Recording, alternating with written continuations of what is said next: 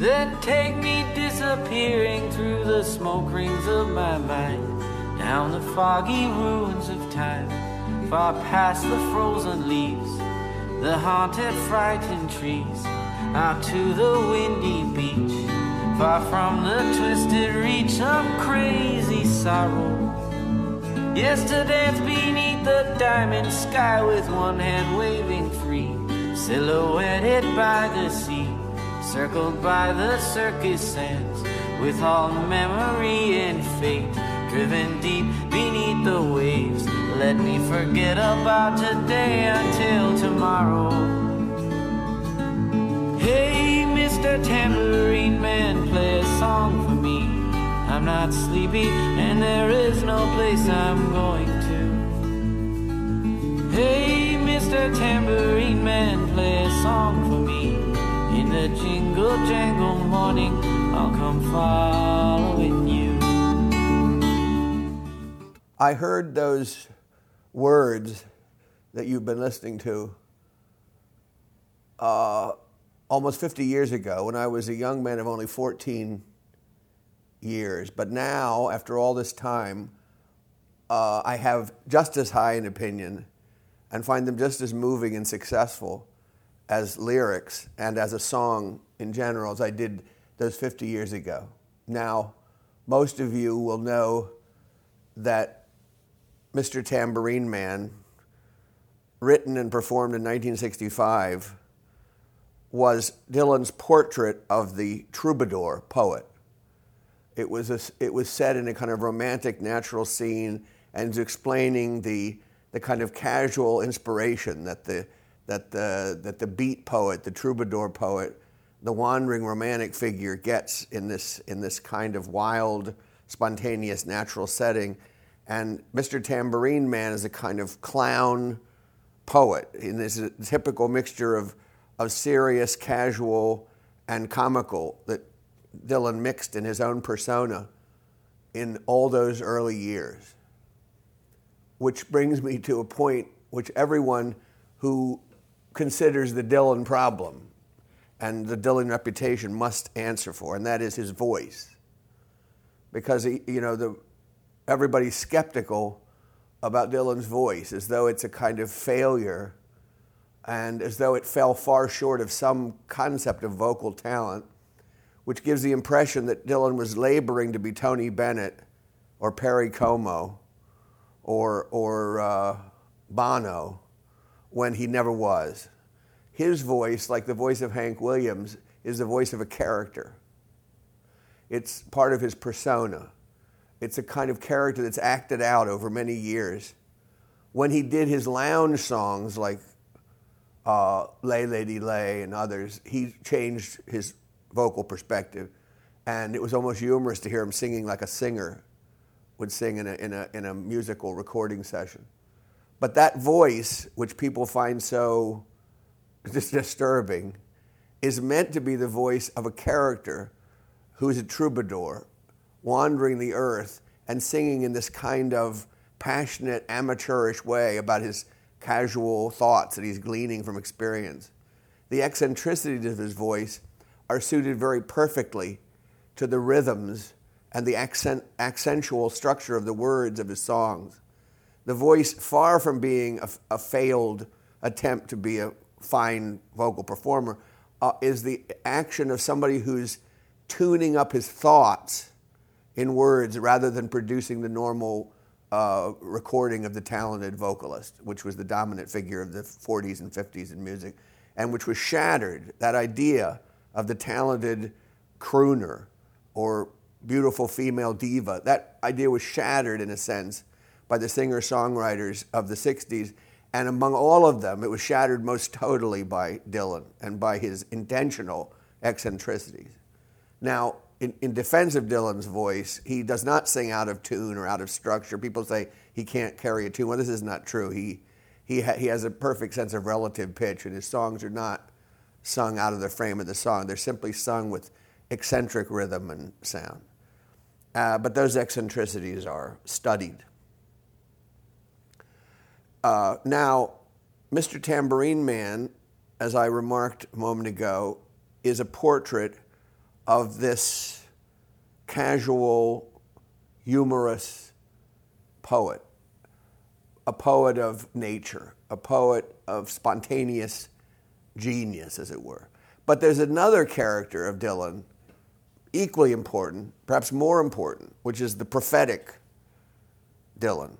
And the prophetic Dylan, which appeared in his earliest protest songs, like Oxford Town, and lasted all the way past the year 2000 uh, in things like It's Not Dark Yet.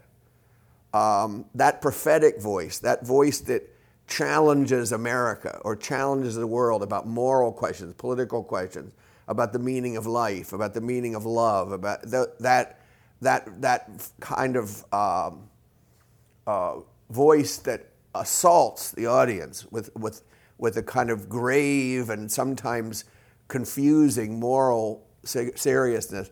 That's the second persona.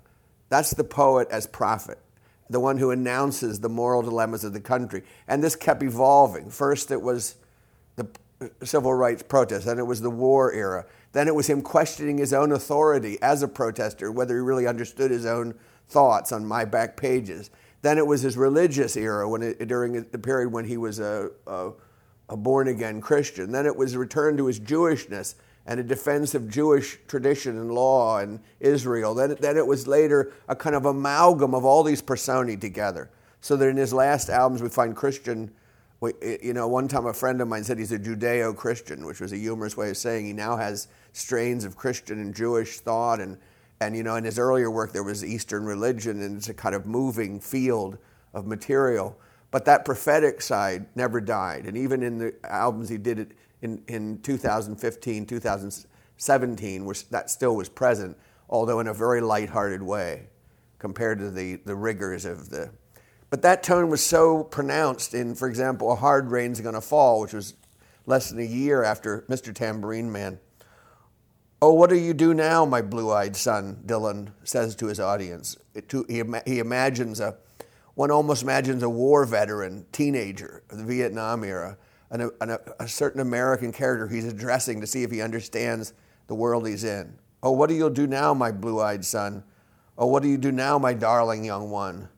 I'm going back out for, for the, when the rain starts a falling. I'll walk to the depths of the deepest black forest, where the people are many and their hands are all empty, where the pellets of poison are flooding their waters, where the home in the valley meets the damp, dirty prison, where the executioner's face is always well hidden, where hunger is ugly, where souls are forgotten, where black is the color and none is the number.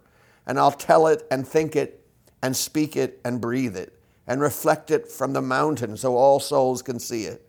Then I'll stand on the ocean until I start sinking.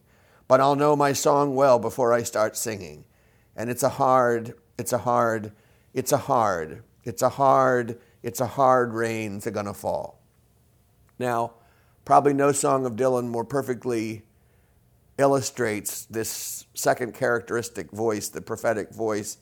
If we look closely at it, the opening lines are addressed, as I said, to a kind of all American youth, but it's also addressed to himself because he thinks of himself as a representative character the same age. He was probably 25 or so when the song was written.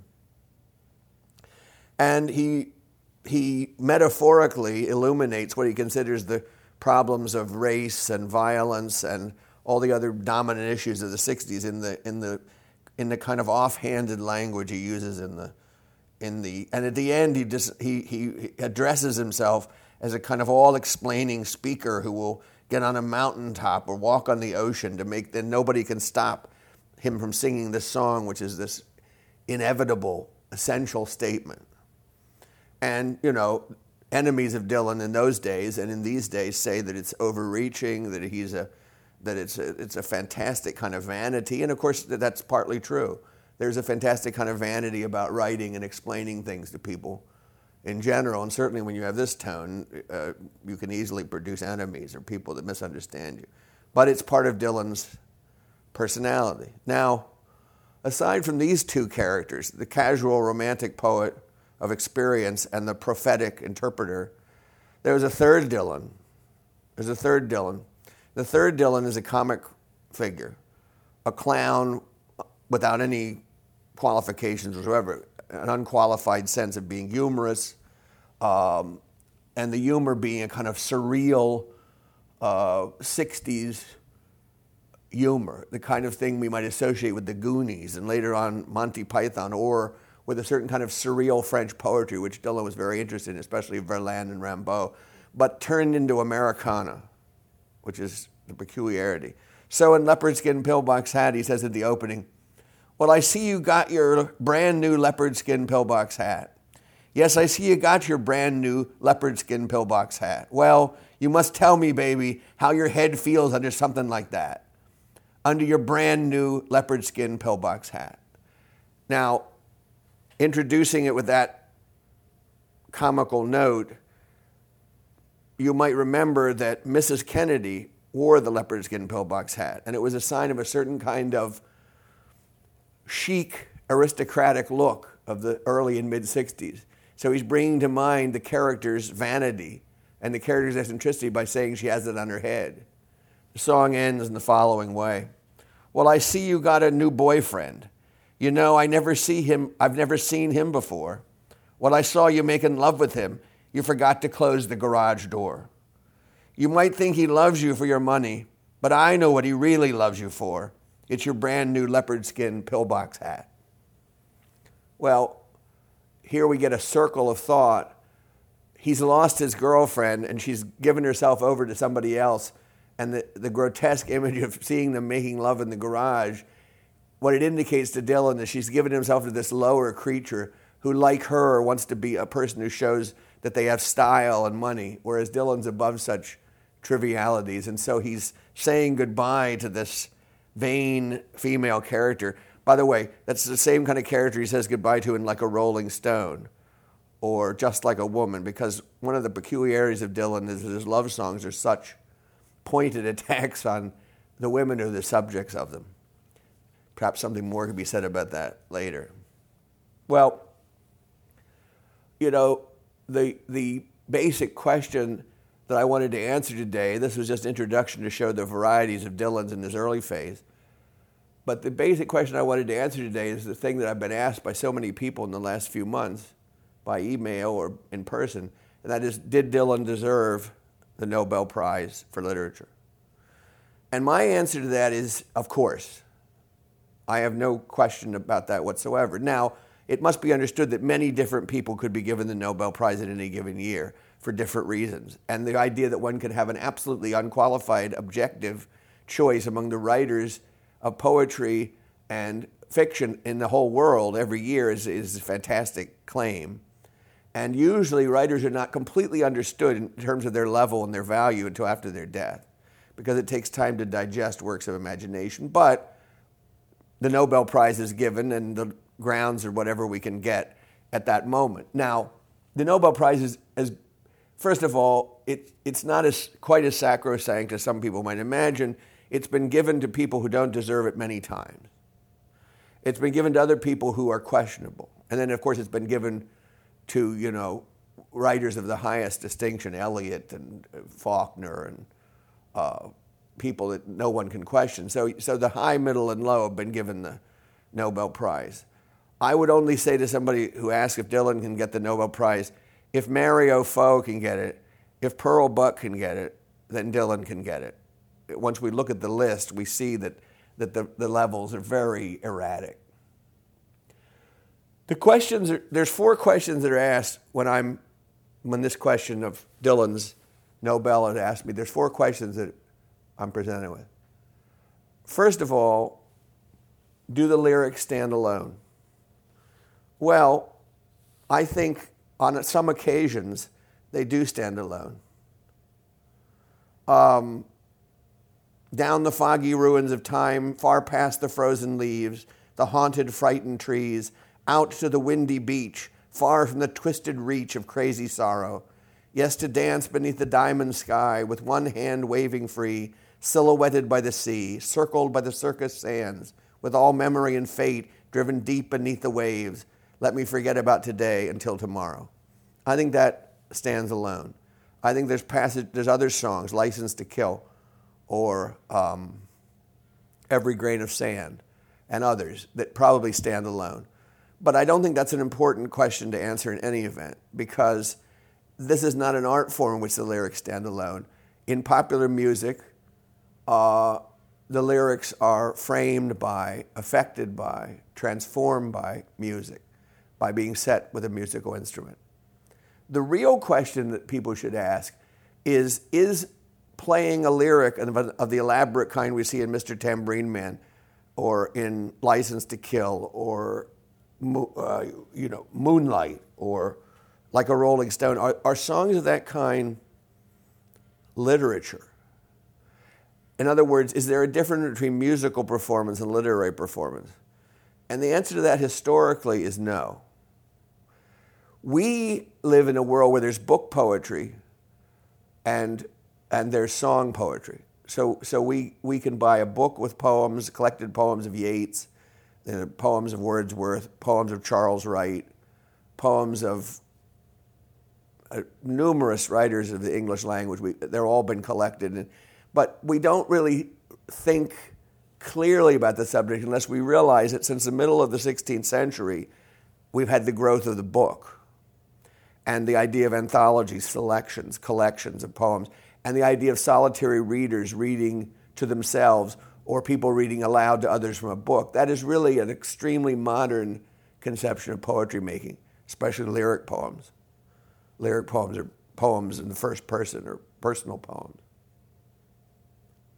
Well, actually, in the history of poetry writing from earliest antiquity, even from Homer, who's our earliest Western poet that we have uh, text of, really the norm was to have recitation of a poem accompanied by a stringed instrument. That was true of Greek poetry, almost all of the whole canon lyric poetry, epic poetry, dithyrambic, even satires were set to musical in musical frames.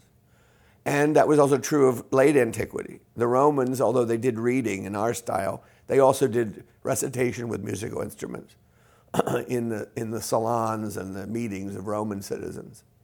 And certainly medieval and Renaissance literature was dominated by uh, lyric poems that were set either as hymns in, in the church culture or uh, as personal poems set at court with a musical instrument. Always the dominant presence was a stringed instrument, whether it was the, the citharon in antiquity or the lute in the Renaissance or the acoustic or electric guitar in the 20th century. It's been the normal practice that lyric poetry has been set uh, to, uh, with musical accompaniment of stringed instruments. So the answer to that is that it's a non historical question. If we think that only book poetry is poetry, we don't understand the evolution of Western and all other poetry. So Dylan, in a way, is returning to a historical norm like his contemporaries. And most people will recognize that they've listened to Neil Young and to Paul Simon and the Beatles and uh, Elvis Costello and dot, dot, dot. If they listen to popular music in albums since the 60s, they'll recognize that book poetry has been in a constant and gradual but constant decline. And what we got from Frost and Eliot and Stevens and Auden and Larkin and others, we don't get really from the poetry written today, probably by anybody, but certainly there are still great talent. I think Richard Wilbur's still alive. Charles Wright is a great talent. I could name four or five others that really deserve, you know, serious credit as poets, and, and I take them seriously. But on balance, the place of the poet of the modernist era or of the Victorian or Romantic era in England or America has been replaced by the recording artist who writes poems that are more memorable, more important to the public, more often exchanged, more often internalized by the actual audience. So there's been a great change. Hip hop and uh, beat literature also are two different forms of the same transformation of, of literary culture from book structure to street or recitation poetry, often with musical accompaniment. So the question are they actually poetry? Are they literature? should be answered positively. If you remember all the films about Dylan in his youth, one thing you'll recall is he's always typing. He, it's a very unusual thing. He's typing and typing he, these long 10 verse songs with elaborate lyrical you know, uh, structures and his odd vocabulary. You know, he spent hours for years in the in the public library in New York studying and reading history and poetry, and he was not a casual uh, observer of experience. He he was really a person with his own kind of culture. Now, it wasn't the kind of culture I associate with Auden or with Eliot or with Frost, but it was it was a elaborate internalized culture, which uh, is expressed in his albums. So the question is, does he write poetry? Uh, is he self-conscious? Yes, he was typing literature, and he found a frame for it in the blues or in gospel or in country western or in rock and roll. He found frames for these thoughts. But the primary zone of Dylan as an artist is the construction of these lyrics. And you can see, as his friends and girlfriends tell us from his earlier days, that he spent an enormous amount of time typing and retyping and correcting these mammoth, complicated lyrics, which was not the normal practice of songwriting in the, in the 20th century among popular artists. Does he need the money? has been asked me by numerous. I don't see how this is a relevant question to winning the Nobel Prize. It would be like saying, you know, a, a, an aristocrat like Tolstoy or, you know, uh, Robert Lowell could not win the prize because they didn't need the money because they were they were protected by personal wealth. How this has anything to do with one's talent and one's life achievement, I have no idea. Perhaps he should give the money away, and that's like a moral question, but it's absolutely irrelevant whether he because he's a relatively wealthy recording artist, he should win the Nobel Prize. That really isn't worthy of rational attention. Then is he high enough culture? Does he support the same level of culture that we see in the winners of the Nobel Prize? In other words, is he supporting our ideals of serious? Well, the answer to that is does Steinbeck really do that? Does Sinclair Lewis do it? Not to mention, as I did said before, Dario Fo and others. I, I don't think it's a clear answer to me whether any of these figures represent some kind of high, distinguished culture which has to be preserved by, by the world. I think the question is the imaginative level, skill, and interest created by the artist. So when it comes to high culture, art makes itself. And someday, not too far in the future, we'll be very glad that Dylan exists because things much, much lower will predominate. So, that seems to me the, to be the answer of whether Dylan should win the Nobel Prize. Yes, he should win it. Somebody else might have won it fairly. That's always an open question. Other people who deserve to win, like Borges or, or uh, you know, Frost, never won it. But these are the injustices that we live with, and they're not terribly important since, you know, relative to all the other unjust things we see in life. So, let's end these comments with, with the recording of the last sections of License to Kill so that we realize that Dylan not only wrote wonderful songs in his 20s and 30s, but in his 40s, 50s, and 60s. I was thinking the other day that Moonlight, which he wrote when he was approaching 70, the dusky light the day is losing, orchards, poppies, black eyed Susan, the earth and sky that melts with flesh and bone.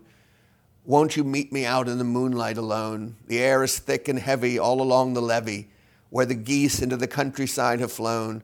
Won't you meet me out in the moonlight all alone? The boulevards of cypress trees, the masquerade of birds and bees, the petals blinking white, the wind has blown. Won't you meet me out in the moonlight alone? The trailing moss is mystico the purple blossoms soft as snow. My tears keep flowing to the sea. Doctor, lawyer, Indian chief, it takes a thief to catch a thief. For whom does the bell toll? For love, it tolls for you and me. Old pulses running through my pain, the sharp hills are rising from, yellow fields with twisted oaks that grow. Won't you meet me out in the moonlight alone? That's what he wrote in just a few years ago when he was approaching 70. As I said, let's end with a lengthy passage from his great and masterful song, one of his eight or ten greatest achievements, License to Kill. Cause he rules. He can do with it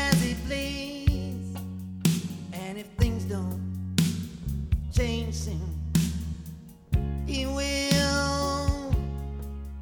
For man has invented his doom. First step was touching the moon. Now there's a woman on my block.